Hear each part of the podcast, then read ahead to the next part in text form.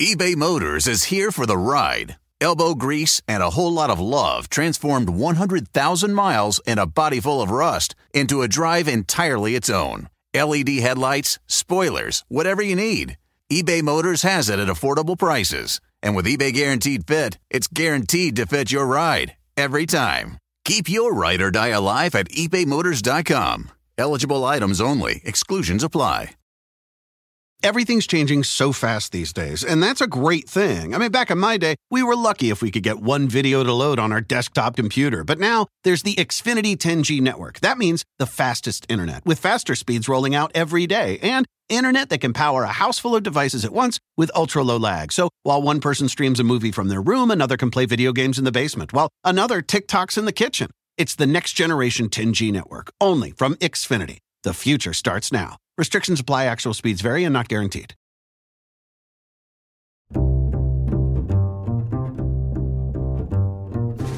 I'm Alan Alda, and this is Clear and Vivid conversations about connecting and communicating.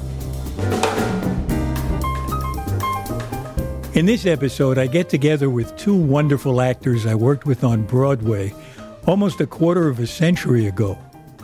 There were just the three of us in a beautiful and hilarious play called Art, written by Yasmina Reza. My two fellow actors were Victor Garber and Alfred Molina, and we had all been in countless productions on film, on television, and on the stage. But partly because of the unusual way we had of getting ready for each performance, doing that play was a little life changing for all of us. Do you realize that it's been 24 years since we were on the stage together? No. My God. It, it doesn't seem like a number that fits.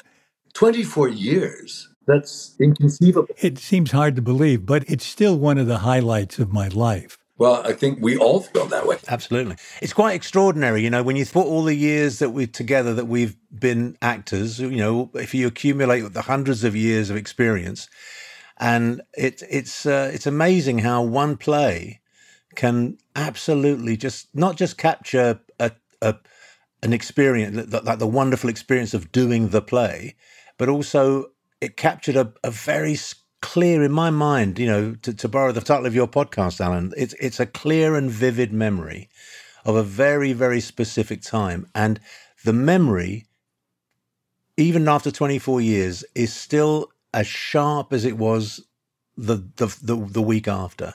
It's amazing. I woke up this morning thinking, what better thing could I be doing than this? and that's a sad comment on my life.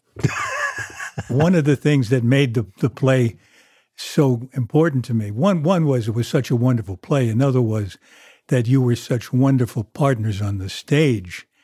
But then there was that thing we did every yeah. night before the show it's not usual for actors to get together and talk together and laugh together for an hour before a performance. Very often people want to be in their own space. That's right. But what's interesting though is that you know all all the jargon that we give ourselves as actors talking about preparation, motivation, getting in, in being in the moment and all that sort of thing.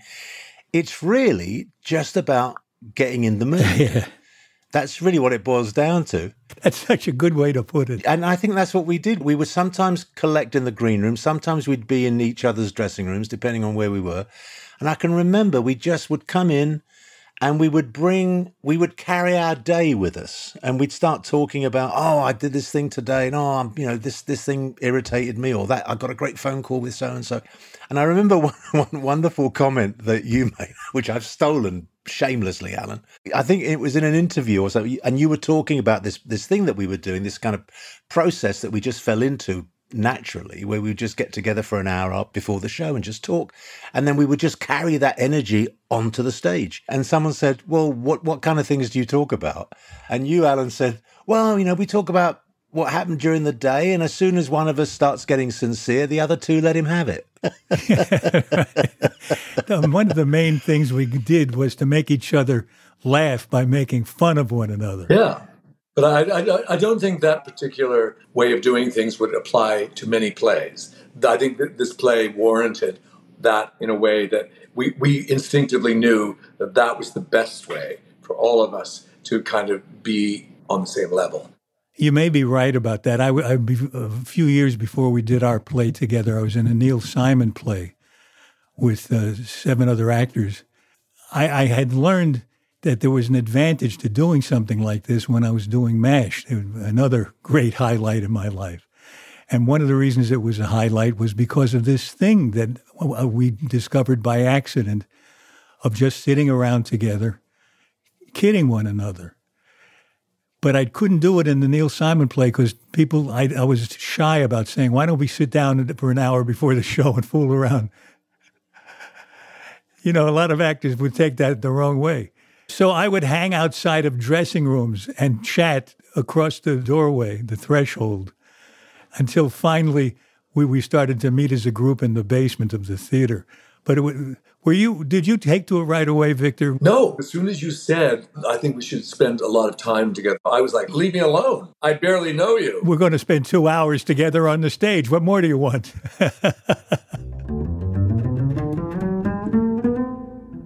One of the things that we would talk about, aside from our day, do you remember this? We used to talk about the people who had come backstage to see us after the show.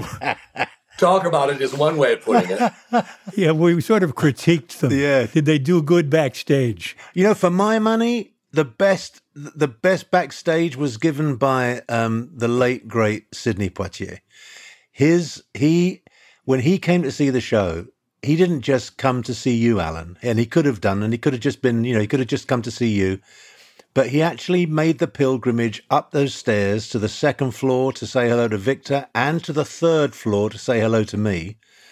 And I thought that was so classy. He was such a gentleman. And, and I remember thinking about that for weeks afterwards, you know, because there were, other, there were, I think there was one actor I won't name any names, but I, but I, remember you telling me, Alan, that there was one actor who came back, quite well known, who came backstage to see you and spent half an hour in your dressing room telling you how he would have played your part. I don't remember that. but it was, it, it's really, it's a hard thing. A lot of people don't realize that when you go backstage, no matter how experienced the actors are who you've just watched, it's like walking into a burn ward. Everybody is super sensitive. They've really opened themselves up during the performance. And you have to be careful what you say. You can't say, we had very good seats. well, my favorite one is uh, they come back and you, you open the door and they say, How are you? How are you? Well, you tell me. How was I? you you got to say something positive. I I figured out you got to say you were wonderful. You got to say you. You can't say it was wonderful. And by the way, I don't understand why people have uh, take umbrage with that sort of thing. Well, you you can't just go, look, a lie. I said, yes, you can. You can lie. Of course. Yeah, right. You don't care whether it's real or not. I have a friend who says, "What are we under oath?" But isn't it really just down to kind of basic care and concern for each other's feelings? Yeah, but a lot of people, a lot of people, even in the business, sometimes forget what it's like to be minutes away from having just done yeah. a performance. Yeah, you're you're a little raw. I remember I was as vulnerable in the last thing I did as I was my whole life. Nothing really changed. I think the word is needy. needy, needy.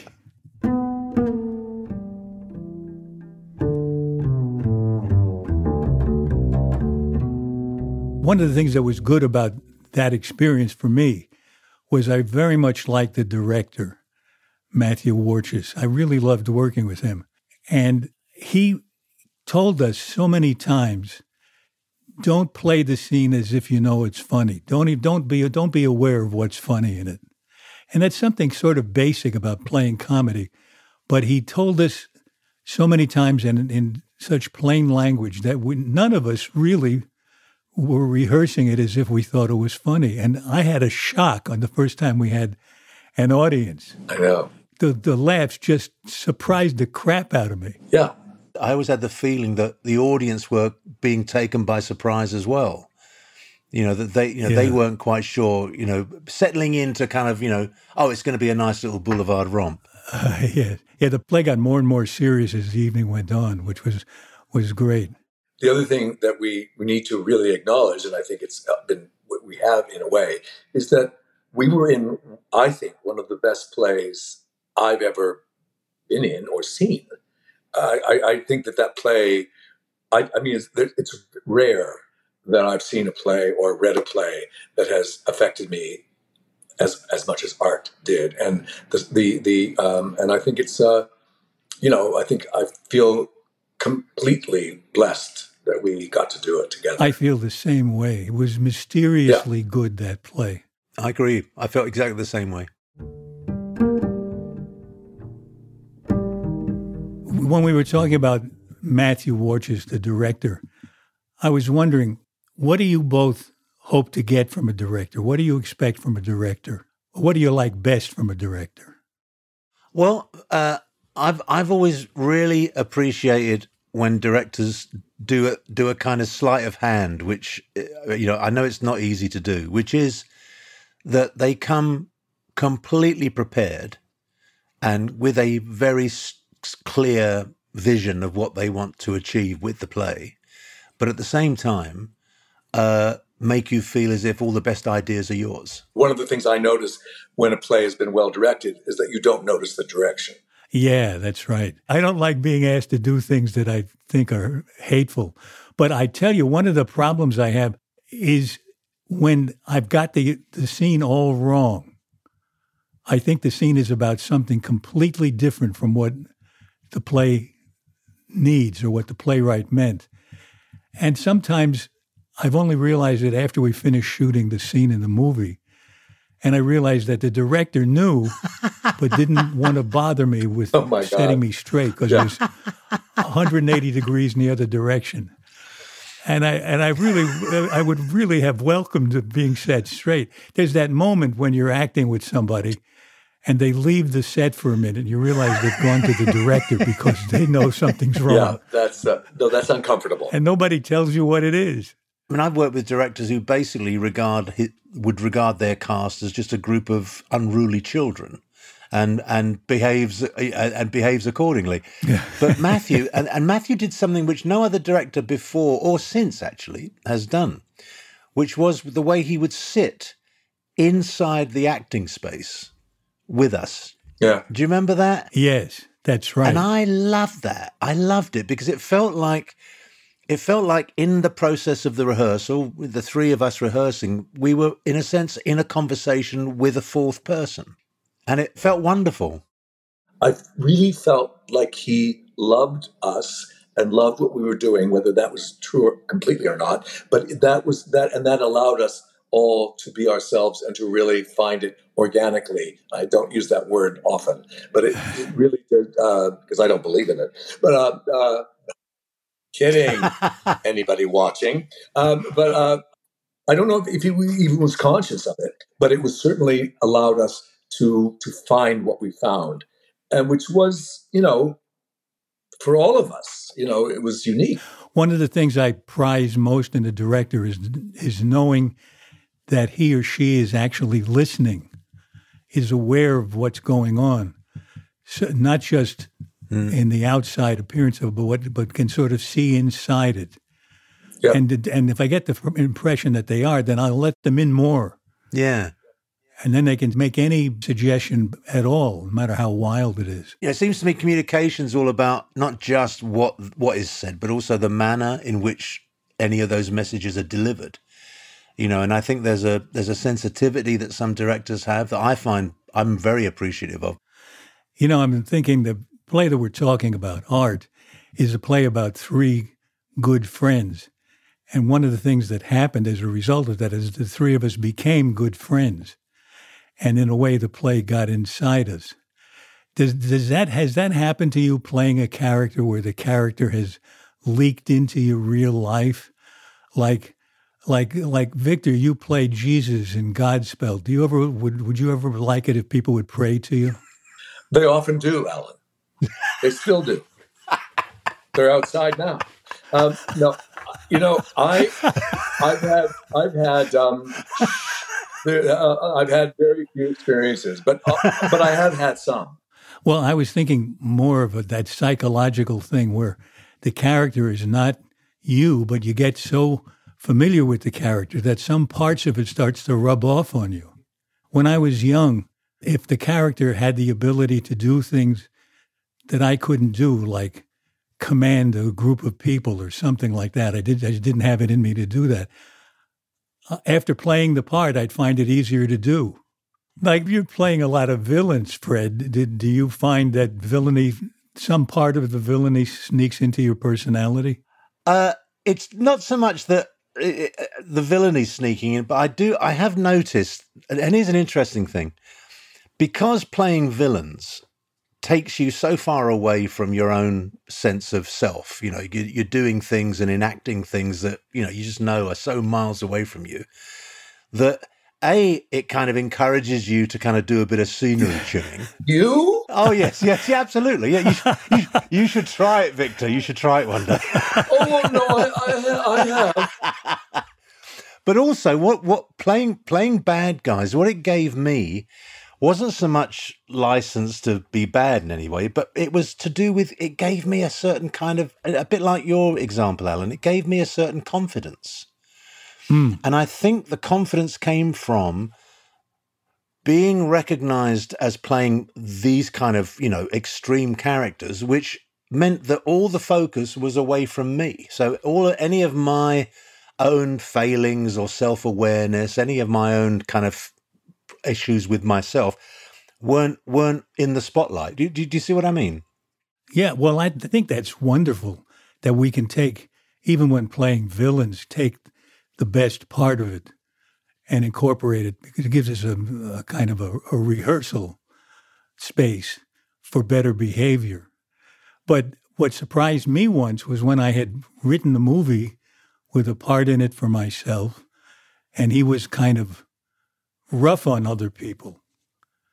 And maybe it was because I was afraid of getting into that part of it that I really thought a lot about that.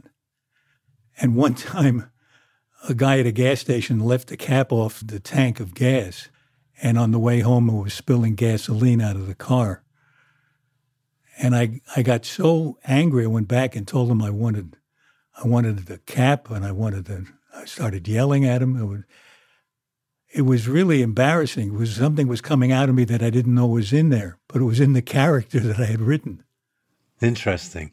I think so many things, you know, that we don't we we we discover about ourselves is that there are more things that we realize are, are in us that that we're we're somehow uh, embarrassed by or ashamed of or but that, that we all we're all made up of so many more things than we understand or or want to admit.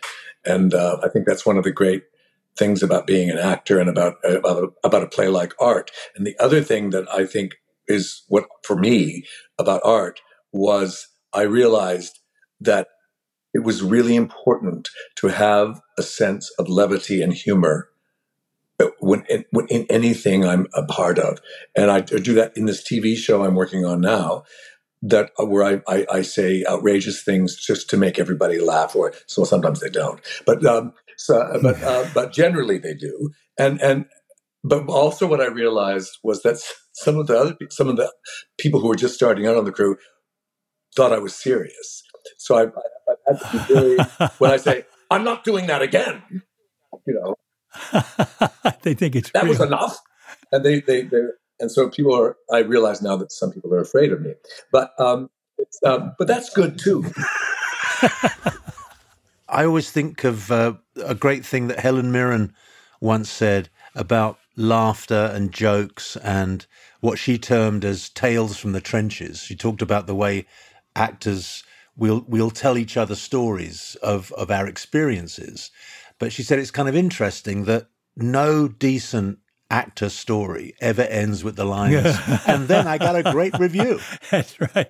I can remember my reviews word for word from the first horrible review I got. Well, she, but her, you know, and her point was that we we share these disasters. You know, we talk about things that went wrong, jobs we never got, jobs we screwed up on, uh, uh, jobs that you know, jobs that screwed us. I mean, all kinds of disasters. We tell these stories, and we tell them, and this is her argument, and I totally agree with her.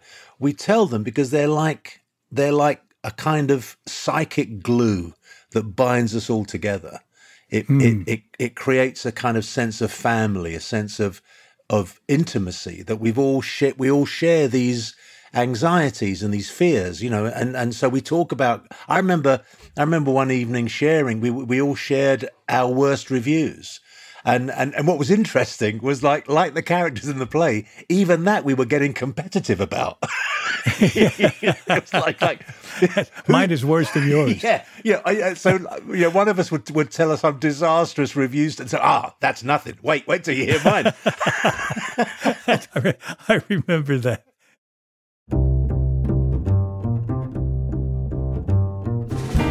When we come back from our break, Fred Molina and Victor Garber and I share our experiences with stage fright and with what can be the easiest thing about acting and the hardest learning your lines. Hard to believe we've done more than 200 episodes of Clear and Vivid, which is over 200 reasons to support the show on patreon.com. Here are three more. One, the proceeds from sponsors and donors support the nonprofit Center for Communicating Science at Stony Brook University, training people around the world to be better communicators. Two, at the highest level of support, you're invited to join the monthly video chat with me and other donors. And three, if you're interested, I'll record your voicemail message. Either a plain vanilla one, Betty can't come to the phone right now, but leave your name and number, you know, like that or one with some snark in it. Hi, this is Alan Alda. Betty has no interest in talking on the phone right now, probably busy listening to my podcast. But leave your name and number, and it's entirely possible you'll get a call back. Just a touch of healthy indifference for your loved ones. Go to patreon.com slash clear and vivid. That's P-A-T-R-E-O-N dot com slash clear and vivid. And thank you. Disney Plus and Hulu are better together in the Disney bundle with new movies and series. On Disney Plus, experience the full Taylor Swift The Eras Tour, Taylor's version, with new main show performances and acoustic collection. On Hulu, follow the fantastical evolution of Bella Baxter, played by Emma Stone in the award winning film Poor Things.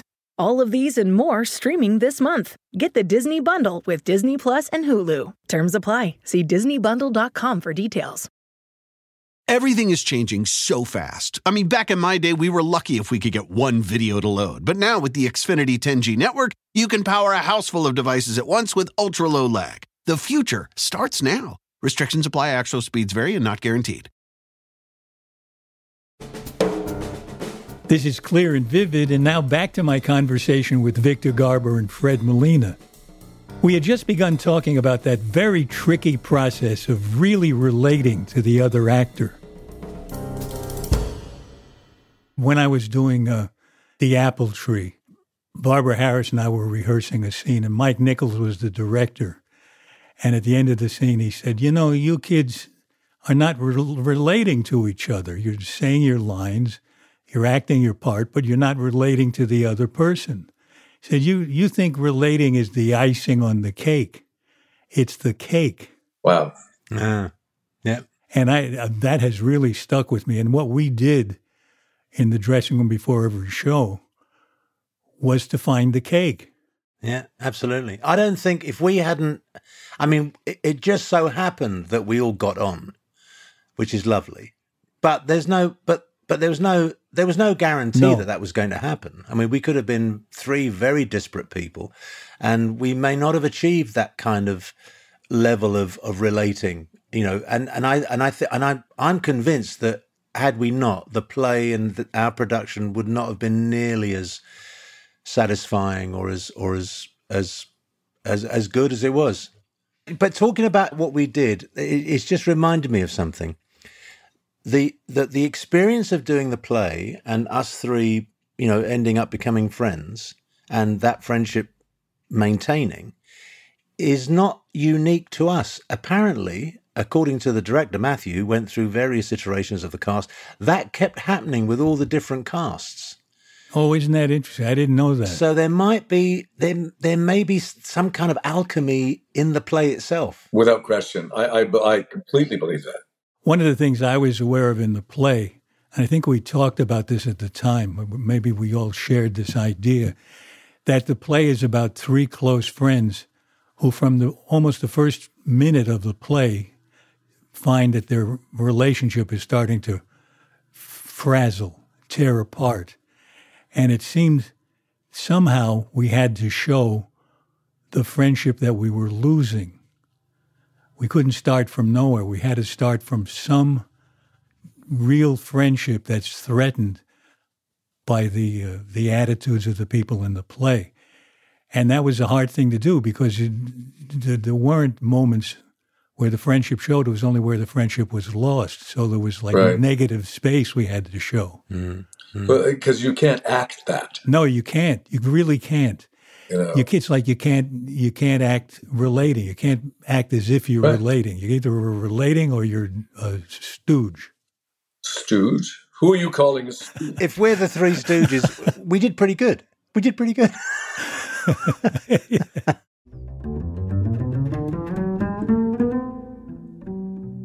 All of us have spent time making movies and filming things, long periods and not being on the stage during that time. Is it comfortable for you both to get back on the stage after you've been away for a few years. I went back to do a play um, at the end of 19, beginning of 20, and we closed just before the lockdown. Uh, so we managed to get our, our run in. Um, and it was the first play that I'd done for nearly almost three years. And I was really looking forward to getting back to working on a play, I must admit. And and I was very fortunate that we had a, a wonderful cast and a very similar thing happened that happened with us. You know, there was a real sense of camaraderie and togetherness and, and mutual respect and, and it proved to me that that there is something, you know, I remember Victor saying something to the effect of you might remember this, Victor, when uh, you came in one day. You we, you, you had a rather bad cold or something, and, and, you weren't feeling terribly good. And you, I remember you said something like, "Oh, I'll be fine. Don't worry, Doctor Theatre, Doctor Theatre will look after me," or something like that. That's an old one, yeah. Uh, yeah, and, and and I'd never heard that phrase before. Doctor Theatre, Doctor Theatre can will fix it. But it was so true. It was so true, and and I think all of that is part of it's part of this contract that we enter with each other when when you're you know when a disparate group of people come together to make a play or to create a, a, a you know an evening in the theater let's put it that way there's a contract we enter into. And it's about let's be as open and as generous and as kind and as welcoming to each other as we can be. And you know and i believe that that approach always pays off that's my belief. That's why. That's why you have to check the cast list before you agree to do it. right. Who, who, else is going to do this? What about you, Victor? Do you find coming back after a while is hard? Yeah. What happened to me was uh, it had been six years, I think, and I have no sense of time, so I'm kind of making this up. But it was uh, it was a long time, and I went back and and uh, Bernadette and I did Hello Dolly together, Bernadette Peters, and um, I, I do remember the one thing I do remember so vividly, and my memory is spotty, um, is that the first we were in the rehearsal room, the first day of, of, of and we were and Jerry Zaks was directing it, and he was allowing us to start basically from scratch because it was had been you know, great acclaim. Bernard, uh, uh, Bette and Bette Midler and David Hyde Pierce had made an, an, enormous success. So it was uh, kind of scary to be going in. But I do remember this that we were we started rehearsing, and I and I and I was thinking, what is this this feeling? I, I, I and and the feeling was, oh, this is where I belong. This is where I'm mm. supposed to be, and I hadn't felt that since the last time I did a play. And it was, you know, it's not that I don't love doing what I'm doing now, but there's nothing like it. And then I experienced stage fright for the really for the first time, real stage fright. And I'm worried about if I if I'm if I do another play, that's what worries me now. I had stage fright only once in my life. It is a horrible thing. Have you ever had it, Fred? Uh, no, I've never had. Uh, well, it, it depends. Uh, uh, what's your definition of stage fright? And I'll tell you. Well, here, here's what happened to me. I was doing Our Town in London. And I was the stage manager, so my entire part was talking to the audience. And I had no other actor to feed me cues. I had to remember what the next part was from sheer memory. There was no no help from the you know your partner. So I'm out there, and at a certain point, a voice in my head says, "What makes you think you'll remember the next line?" and immediately, sweat started to pour down from my armpits, and I came up with the line. And then the voice said, Okay, you got that line. What makes you think you'll remember the next one? now there's a torrent of water coming down my side. And that went on for about 30 seconds. It was pure hell. That's terror. Well, I did get a slight um, uh, worry when when I went. Um, I went back to London in 2018 um, we revived um, John Logan's play Red because mm. we'd never done it in the West End. We did it off. We did it in a small theatre at the Donmar in London. Then we went straight to Broadway. So we never had a West End run, and so it felt a little bit like unfinished business. So we went back to do it, and it was you know really a wonderful experience. You know, working with another you know the, with another actor, a new actor. It was lovely. The whole thing was great. But there was a moment for about two weeks in the middle of the run where I got, I guess, was a, what I imagined was stage fright. It, and what it was, it was, it happened at the same point in the play every night. And I knew the line. I knew what was coming up because it was a, a big chunk that I'd really worked on. So I knew it was coming up and I knew the cue. But for some reason, the voice in my head wasn't saying, What makes you think you know the next line? The voice in my head was saying, what the hell do you think you're doing here? Oh, God. what are you doing here? So the performance was affected. Yeah, it was like, what, what, what, why, you know, why are you wasting? And it wasn't like, why am I wasting my time? It was like, why are you wasting all these people's time? Why are you wasting everybody's time? And I think it affected me in the sense it made me work too hard. Mm. It made me kind of really struggle, really kind of, mm. so like any kind of emotional high point in the play, I was hitting it like like it was wet and like overacting. It, it was actually making me, I think, overact somewhat to the point where the director actually did come backstage one night and have a chat with me about it. And then he told me this story, you know, I mean, I think he probably told me just to make me feel better, but he told me this story about some really famous lord, you know, some famous sir in the British theatre who had gone through a similar thing and uh, and he said, "This is you know this has just happened." Olivier didn't Olivier get a developed stage fright late in his career? Yeah, he did. The, the story goes that with Olivier, it lasted about seven years. Yeah, well, that's what I'm afraid of. I mean, unbelievable. It is funny. It gets back to what we started talking about. That it seems like all we're doing up there is showing off, but in fact, we're going through such a roiling internal process that it's amazing we have the nerve to get up and do it. And once in a while, we lose the nerve. Thanks, that's really helping. yes, and in fact, tomorrow when you go back to work, you'll probably find it really impossible to do the thing. I'm going to say, I think I'm roiling. I think there's something roiling here. Could I have a royal break, please?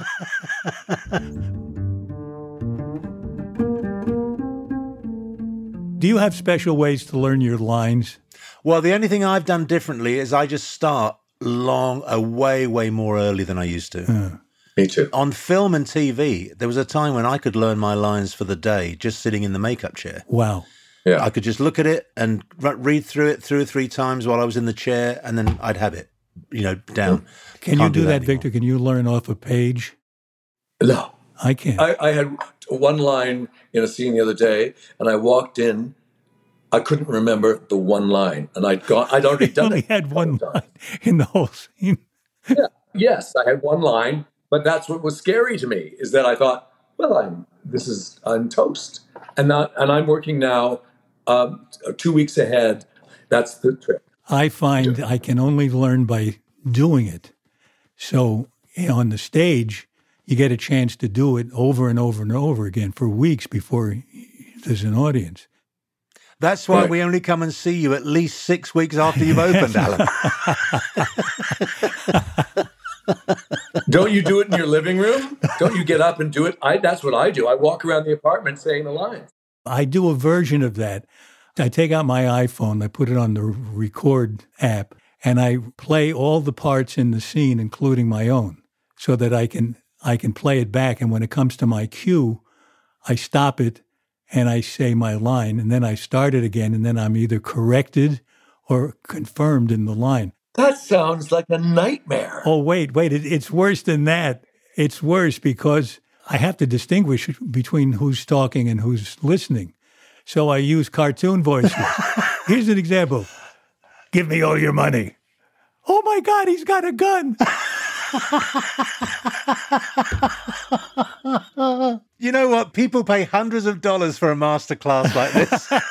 yeah, this, this, is this has been so helpful. Thank you, so helpful. Alan, all, all you've got to do now is write your own reviews, and you're the whole package. I think we're running out of time, um, but we always end every show with seven quick questions. Uh oh. Yeah, they're they're not embarrassing but they're generally to do with communication. First question What do you wish you really understood? Technology. Huh.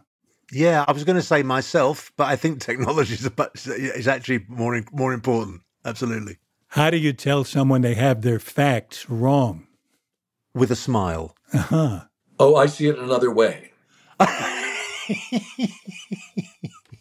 We't's the strangest question anyone has ever asked you? Were you on my bowling league? Wait a minute. Somebody actually say. Weren't you on my bowling league? I said, Have you seen Titanic?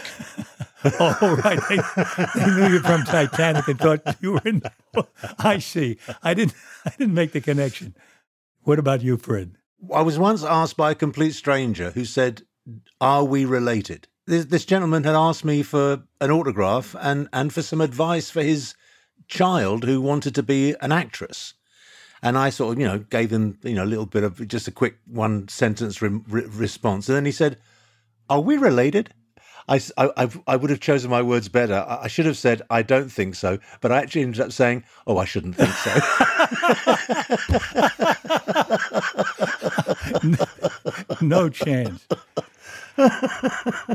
how do you how do you stop a compulsive talker? Leave the room. You literally have you done that? No, you say, "Oh, excuse me," I, and you, you see someone you think you know. I've never been able to extricate myself from that sort of situation. I find myself kind of like a deer in the headlight. Yeah, it's it's hard. Let's say you're at a dinner party and you're sitting next to someone you don't know. How do you begin a real, genuine conversation? I always ask them what they do, and then my next question is always, Tell me about it. So that wouldn't work if you were sitting next to the president. Well, you could adjust it slightly and you could say, Forgive me, but are we related?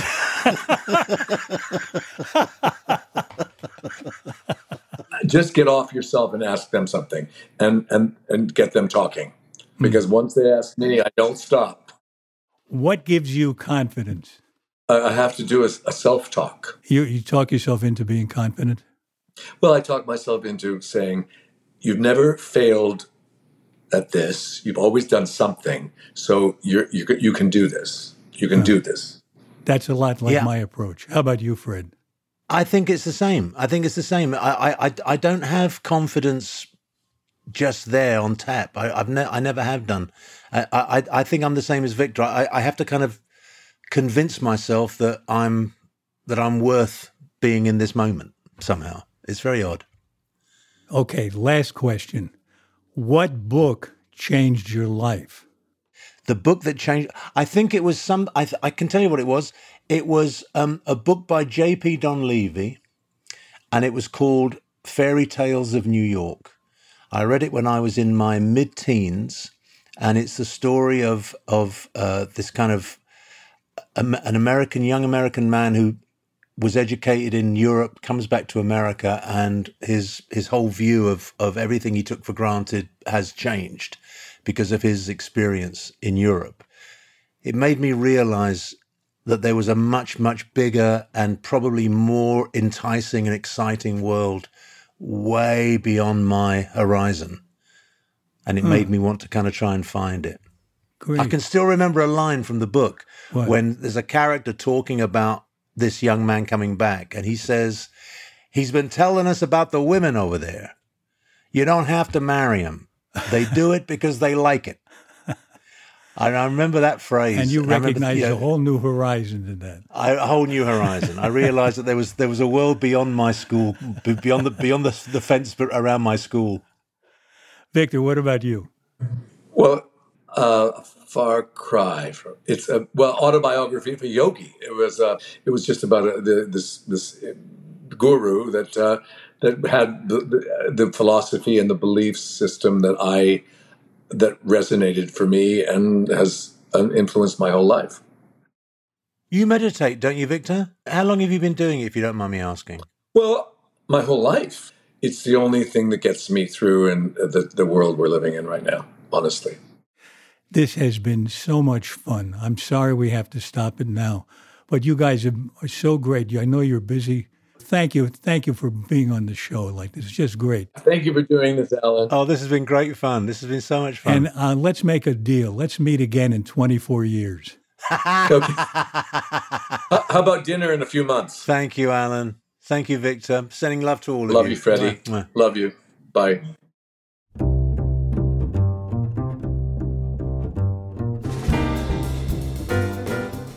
This has been clear and vivid. At least I hope so. My thanks to the sponsor of this podcast and to all of you who support our show on Patreon. You keep Clear and Vivid up and running. And after we pay expenses, whatever is left over goes to the Alda Center for Communicating Science at Stony Brook University. So your support is contributing to the better communication of science. We're very grateful. The play that Fred Molina, Victor Garber, and I reminisced about is called Art. It was written originally in French by the playwright Yasmina Reza. Our production played on Broadway for 600 performances, and it won a Tony for Best Play and the Best Actor nomination for Fred. Fred went on to play Tevye in a Broadway production of Fiddler on the Roof, and his many film roles include Dr. Octopus in two Spider Man movies.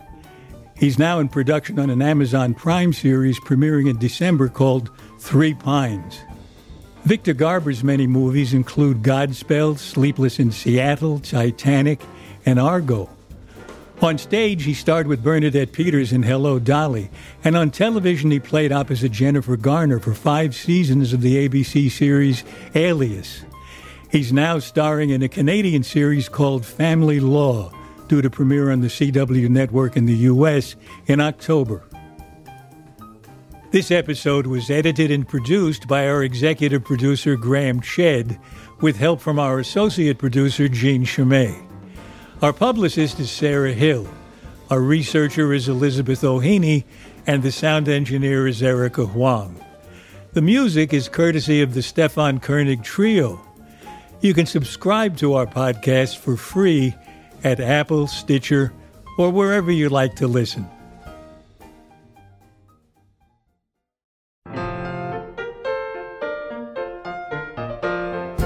Next in our series of conversations, I talk with the amazing Francis Collins. Not only a brilliant scientist who headed the NIH for 13 years and is now acting science advisor to President Joe Biden, Francis Collins is that rarity among scientists, an ardent believer. We'll talk about how he makes those two worlds meet.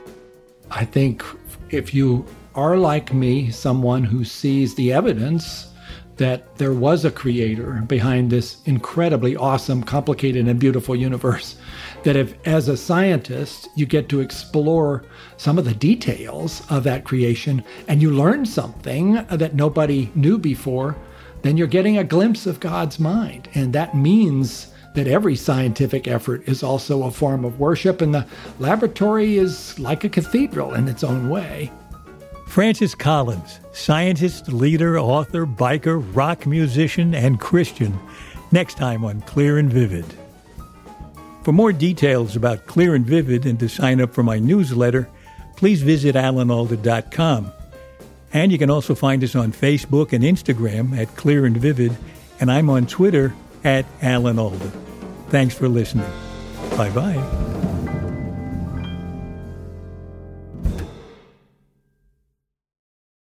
Want the same expert advice you get from the pros in the store while shopping online at discounttire.com? Meet Treadwell, your personal online tire guide that matches you with the perfect tire for your vehicle. Get your best match in one minute or less with Treadwell by Discount Tire. I'm what you might call very good at hide and seek. And since we got Xfinity, we have Wi Fi all over the house, even in my super secret hiding spots. So I can kill time in here by streaming my favorite. Ha! Found you. How? You left to Find My tablet on. Get wall to wall Wi Fi on the Xfinity 10G network. Restrictions apply, not available in all areas, actual speeds vary.